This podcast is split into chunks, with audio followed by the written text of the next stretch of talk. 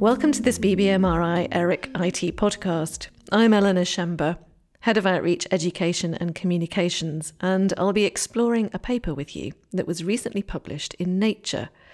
It illustrates a lightweight distributed provenance model designed for complex real world environments. It's been researched and written by a wide ranging group of experts, and it's a pleasure to be joined by two of them BBMRI staff Rudolf Wittner, who's our IT scientist, and Petr Holub, our Chief IT Officer. They're going to talk through why this model matters so much in the field of medical research data. But first, Petr, tell me about who was involved in this paper and how it came about. Hello, Eleanor, and thanks for uh, the opportunity to discuss this topic. The work has started uh, already about five years ago uh, when we were at the peak of the medical research reproducibility crisis as we have been witnessing through series of publications in the last almost two decades that were showing uh, that the irreproducibility rates uh, in the medical research are ranging somewhere between 50 and 90 percent. And we realized uh, that we need to start in, start something new and uh, take things from academic research groups that are working on the provenance, which is a machine readable history of objects, and take it as something that can be adopted uh, practically by academicians from the non-commercial academic research environments as well as industrial research environments in order to improve the situation on that reproducibility matter. This is why we started uh, the work on standardization of the provenance information in within the ISO working group uh, T276 biotechnology with the aim to support both of those uh, worlds that are living sometimes in parallel the commercial, the industrial, pharma uh, world, as well as the academic research world, and bring them together on a standard that would allow machine readable documentation of the history of different research objects. And it wasn't just you and Rudolf that did this. Who else has been involved in this project? Oh, yes. I would say the work has been started primarily by three persons. Uh, it was uh, Jörg Geiger uh, from University of Würzburg. Uh, it was uh, Gianluigi Zanetti from CRS4, who unfortunately passed away two years ago, and myself. And uh, we're leading the ISO standardization group on this together with Jörg. Thank you. And Rudolf, um, before we get too much into the technical aspects of this paper, can you start by defining what provenance means in research data? Uh, sure. As Petr mentioned, um, provenance information is uh, basically documentation of an object.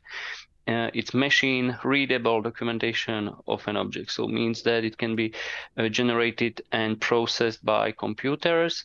And because we are in research it's not any object it must be a research object which means is data. It could be a biological sample from which data was generated. It could be an ai model. It could be um, computational workflow for example so what is important is to realize that a provenance can document the history of both digital objects and physical objects and interlink those things together um, and I'll come on to that in a minute, but it's interesting because it is a W3C um, provenance model that we'll, we'll discuss in a bit. Um, and that is around the digital aspect. But provenance goes back pre digital in telling, proving the story of something, essentially. Would you, is that about right? It is right. And here we're basically dealing with the same thing uh, because in order to support reproducibility in the first place we need to have traceability And the traceability does not guarantee 100% reproducibility because you can have different cohorts of patients, you can have different methods uh, that are configured somewhere somewhat differently. And even if you run the same method uh, on very similar samples, you still get somewhat different results. That is the nature of uh, our real world.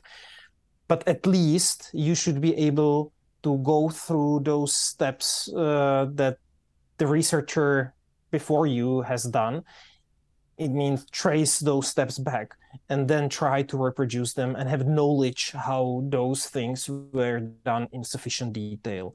And ideally have the documentation in a machine readable way as Rudolf has pointed out so that it's not written in some lab books uh, that are then lost uh, under the uh, layers of dust. Uh, but it's something that machines can also process uh, and can we can make sense out of those things by the power of computational processing. Because as you may imagine uh, those provenance graphs can be actually huge uh, in the long run uh, as they're covering everything from for instance going backwards from an ai model uh, through the data and the configuration of training of the model through how the data was generated through uh, if the data was was coming from the biospecimen, how the biospecimen was handled, all the way backward to how the sample was acquired, if it was acquired from an environment or if it was uh, uh, acquired from a donor, a patient, for instance. So, uh, and when you do this for thousands and thousands of samples and different data sets, uh, of course, those graphs are something that uh, it's very hard to work with on manual basis. So we need to make sure that those things are computationally processable. And this is exactly what uh, the provenance information is aiming for. So I'm going to pick up on on the machine learning aspect of it now because you applied this model to digital pathology, um, where imaging technologies and machine learning are used to train AI models to essentially diagnose cancerous prostate tumours. Why does you've started to answer this, but perhaps you could be a bit more specific. Why does this matter for our field of biobanking and the life science research more generally? Well, this is one specific example, and because in BBMRI we have uh, quite vibrant uh, digital pathology AI uh, communities, uh, we started uh, with these communities and also because these are relatively nice role models uh, for how the research looks like in practice that you're basically having a whole chain that starts with the donors with the patients that are willing to donate uh, their uh, biological specimen for the research purposes. These are often either uh, tumor samples that are retrieved during a surgery or uh, some biopsies that could be done also as a part of preventive programs. So not only uh, cancerous tissues uh, are available for research purposes here. And these are then scanned uh, using high performance uh, so-called whole slide uh, imaging technologies, systems of scanners that are uh, able to generate about 10 to 20 gigapixels uh, per single slide. And these uh, slides, histopathological slides, this means uh, glasses uh, on which the tumor is mounted uh, and stained with specific coloring agents or staining agents. it's scanned and then nowadays mostly manually examined by the pathologist, but in the future they're uh, subject to an AI analysis. And this is a very thriving domain uh, currently where uh, different commercial as well as academic groups are training uh, models for either supporting pathologists in their assessment or even almost replacing pathologists. And of course, for this, you need to have the complete trace, as uh, I have described it. So uh, somewhere in the hospital, you need to know uh, what patients were used for obtaining uh, biological specimen. You need to know how the biological specimen uh, uh, were handled, how they were processed, how they were uh, eventually formalin fixed and paraffin embedded and stained uh, using some some staining method. How exactly the uh, images were generated because this can lead also to serious uh, quality assurance problems as uh, of course no method is perfect and those imaging methods have their own uh, issues as well. And then how the data was taken into the computational process of uh, developing of training ai models.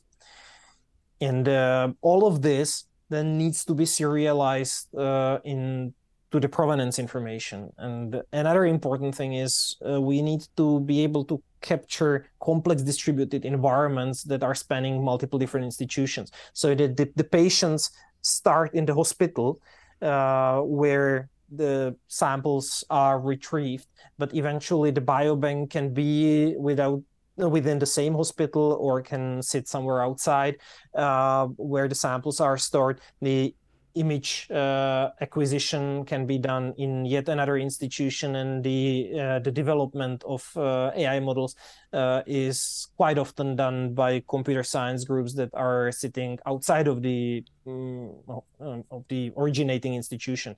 So we need a provenance model that allows you to capture all of this and work in, in the real world environments. You've already touched upon um, the issues around reproducibility and traceability. So I want to get to the core of what's original about your model as a team. Um, I've mentioned W3C. Uh, uh, my background's in web, um, but this is the domain of, of the digital world. And so they've been involved in um, getting together a set of guidelines called W3C Prov to help map out these processes. But core to your model is the provenance backbone and the connectors. Um, Rudolf, can you explain what they mean, um, how they're novel to your model, and why they help? Yeah, the the novelty lies in the ability to be used in a distributed environment, such a distributed environment that Petr mentioned. Um, W3C Prov is a provenance model which is generic. It's its main feature, so it can be applied to a wide range of different domains. And because uh, this adoption typically happens without any coordination, uh, the resulting solutions are uh, not interoperable. So uh, this means that the resulting provenance information can be integrated into the common common chain and this is exactly what uh, we addressed in the common provenance model so its main feature is that it enables integration of provenance from different sources in a way that the resulting provenance can be processed by a single or let's say unified algorithm. And this part of provenance is called provenance backbone. This part is, let's say, highly standardized part of provenance, which very strict structure. And then uh, the domain specific parts, which are different, for example, for biological samples handling and data processing. These domain specific parts are attached to the backbone and yeah that's that's it and you have asked about the connectors so the connectors are entities or um, yeah, let's say entities in provenance graphs, which are used to navigate through the distributed provenance chain. So connectors contain information about where to find and how to find consecutive or preceding uh, provenance part in the whole provenance chain. And Rudolf, maybe you could also mention something about the jump links, uh, because that is an interesting part dealing with uh, the inherently unreliable uh, nature of our world, so to say. That, of course, uh, in a perfect world, you would always have complete traces of uh, provenance for for everything. But in reality it can be quite different isn't it? Yeah it is. Um, in uh, in our model we cannot presume that uh, each part of uh, the distributed provenance chain will be created according to the proposed model or that it will exist at all, which is uh, sometimes the current problem.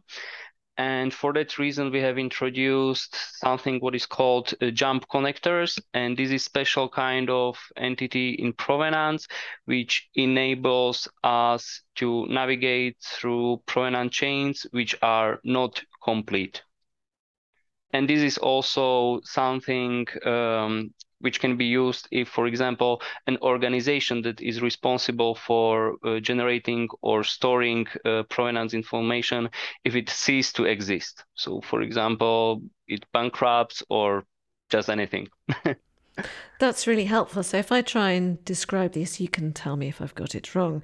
But so we've got this this backbone that forms um, the backbone from which there are samples of data collected about this sample that's going on a journey towards a set of data. Is that right? And so, in my role as in that process, I using your connectors, I might see a little bit of the information before, and I send the information as I pass it on. Uh, but I can't see the whole chain, and we'll come on to why in a bit. Um, but if I have an off day and I haven't entered my data correctly, so there's missing data in the chain, it hasn't broken the chain. Is that right? Exactly. Right. Thank you. Thank you. That's really helpful. So hopefully um, we can picture that, um, and and that takes into account the fallibility of, of people because ultimately people are involved, and as much of this will be and is automated, people are involved in that process. So if we think about the journey of data and it starts with that patient sample and it ends up as data for AI to learn and then helpful be helpful in terms of medical research. I know this might sound like a daft question, um, but in the graph representation of your model, the arrows go backwards from the data set used for the AI training, which, because we think of a, a model going in a linear way, perhaps from left to right, why does it do that? Why do the arrows go backwards, Rudolf? Um, yeah, it's an implicit, uh, let's say, setting because given a data set, we are typically interested in history of the data set. And this is why it goes backwards. So from the data set, we want to find out how uh, the data set was generated, what are precursors of, of the data set. So this this is the reason. Thank you. I know it's really obvious, but you know, it's a bit like being an archaeologist and digging through layers of of uh, evidence, isn't it? So we go backwards in time in that way. Thank you. Maybe Eleanor, if I may, uh, there are actually uh, links going in both directions. Uh, so the uh, the backward direction is the mandatory direction, uh, so that you can always trace back what has happened.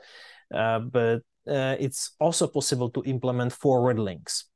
And these might be relevant, for instance, if uh, somebody realizes that there was an error in generating the data, uh, the, uh, all the recipients of the data can be notified about uh, a corrected version of the data set, for instance.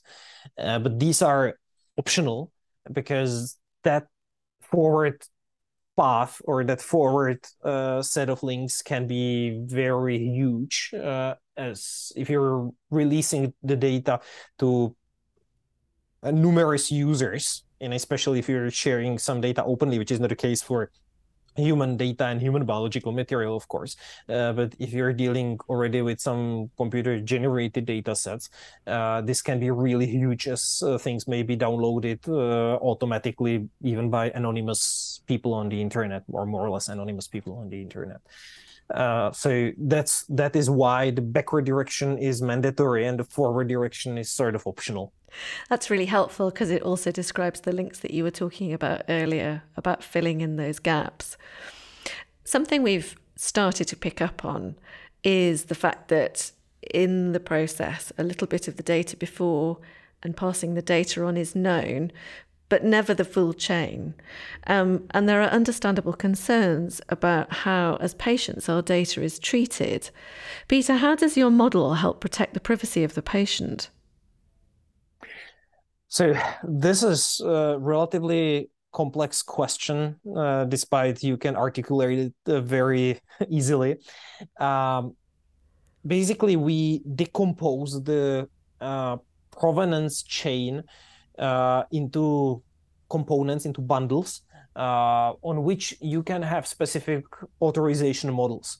So what you could, what you can in principle do is, for instance, if you have a researcher that is interested uh, about the history of uh, the research data uh, that they're going to use for uh, an AI model development, they can trace it back using the provenance up to the point they're authorized to. And that might be, for instance, up to the scanning facility.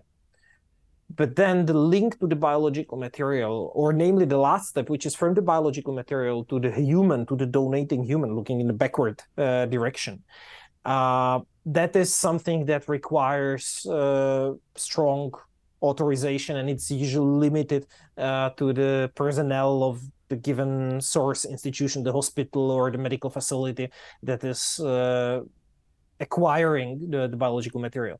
So, uh, for instance, uh, in this simple case where when the researcher is interested uh, about the quality of the data that is coming into the modeling, they would be and probably should be allowed to get up to the scanning or up to the biological material so that they know from what type of the material the data was generated if it's, if it was of adequate quality. But they they don't need to know the identity of the donor in the beginning uh, but on the other hand uh, if there is a concern public concern for instance about the trustworthiness of, of the data, like we had in the COVID times, uh, the the scandal with Surgisphere, um, then there might be a police investigation. And the police investigation will try to reveal if the data was fabricated data or if it's real trustworthy data coming from real donors. And then, of course, the authorization uh, is is fundamental for the police. Uh, they would be as a part of the prosecution upon uh, being allowed by court. Uh, they would be authorized to check that in the hospital, going back on the chain up to the uh, to the donor and check if if those donors ever existed, for instance. So on each of that provenance component, that bundle, you're able to apply authorization decisions based on the identity of the person who is trying to get access uh, and also possibly based on the context of that. And of course, when we work with uh, the data in its pseudonymous form, then uh, or identifying form, uh, but that is usually not a case for research, then you are able to make the, the complete chain backwards, at least in principle. Not everybody might be able to access the complete chain, but you're able to make that chain. Uh, once you anonymize the data, which is sometimes used for privacy protection of uh, research participants as well, when, for instance, there might not be a legal basis for processing the personal uh, data, which means pseudonymized or identifiable uh, data. Um, then the provenance chain stops at that point. So you would have only information about how anonymization was done, but uh, you're intentionally cutting the link to the preceding steps of the process to where the data has come from and how how the anonymized data from what data the anonymized data was actually uh, created and that is by the definition, at least in the GDPR sense, and we're working in the European context. So for us, the GDPR, General Data Protection Regulation, is the basis for the terminology we're using. Uh, in that sense, this is an inherent uh, property of uh, of anonymized data set that you're intentionally cutting that link. You, you've already Thank you. You've already started to talk about why that matters. This this provenance model matters for the for the medical researcher. Um, and I think that's really clear uh, in terms of traceability, in terms of reproducibility, the provenance, the story of a sample. Um, who else do you want to reach with this model?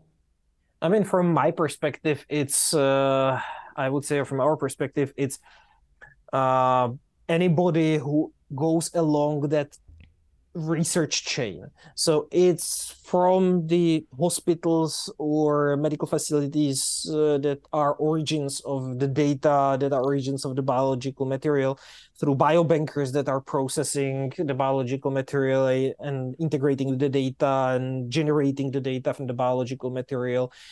Um, to the researchers uh, that are then examining history of the data so that they can assess uh, fitness for purpose uh, for the given purpose. And uh, ideally the provenance makes this all machine queryable and machine computable if you will uh, in a way that you can describe for instance that fitness for a purpose for a particular method as a set of constraints on the provenance. For example in order to feed the data into uh, some digital pathology AI model when we were uh, already using this example in this podcast. Uh, you can only integrate the data that have been stained with uh, some well-defined staining system. That is the specific coloring, how the biological material is colored in order to show different properties that are relevant.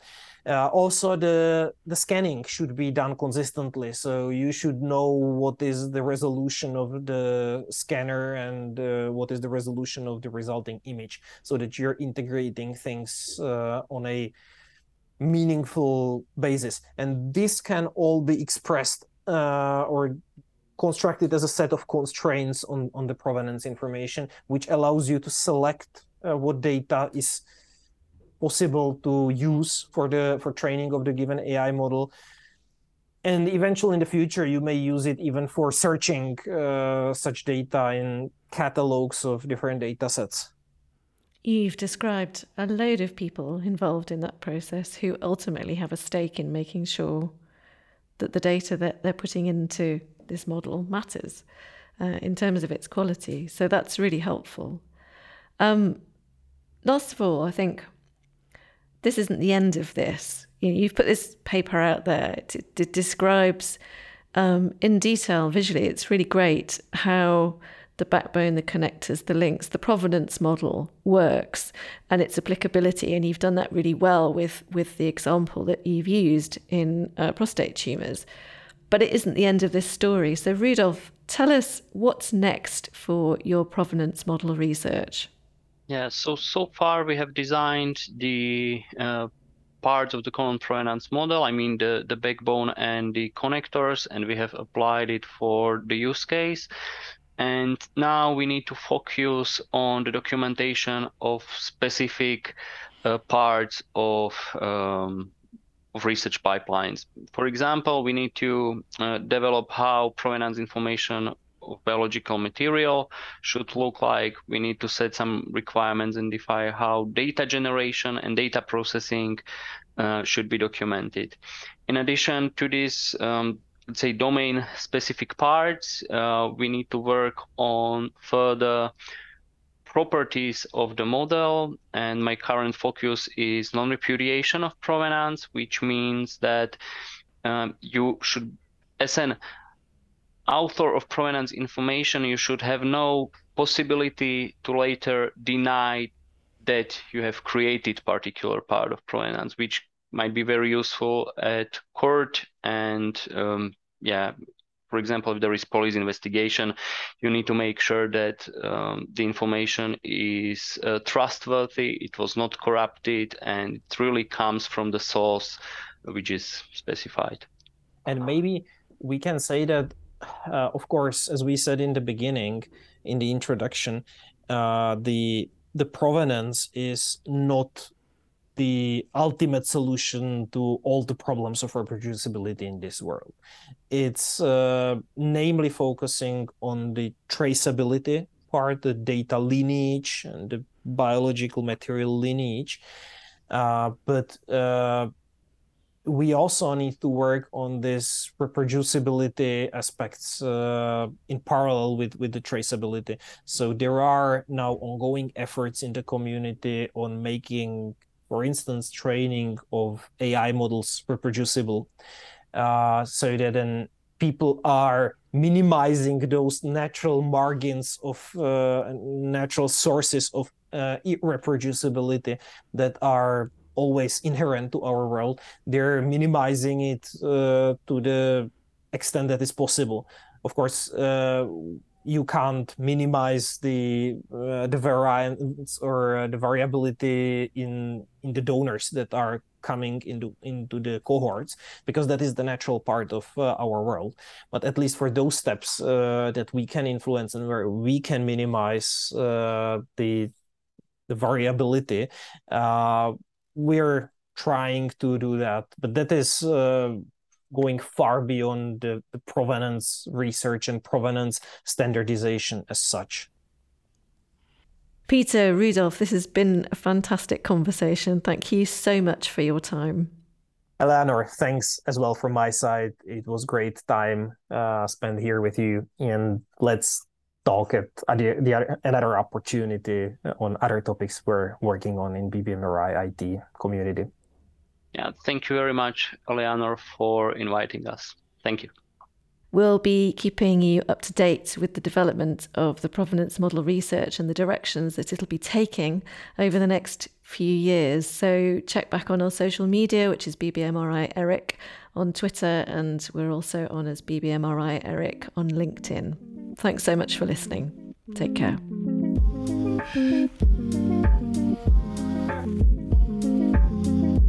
Mm-hmm.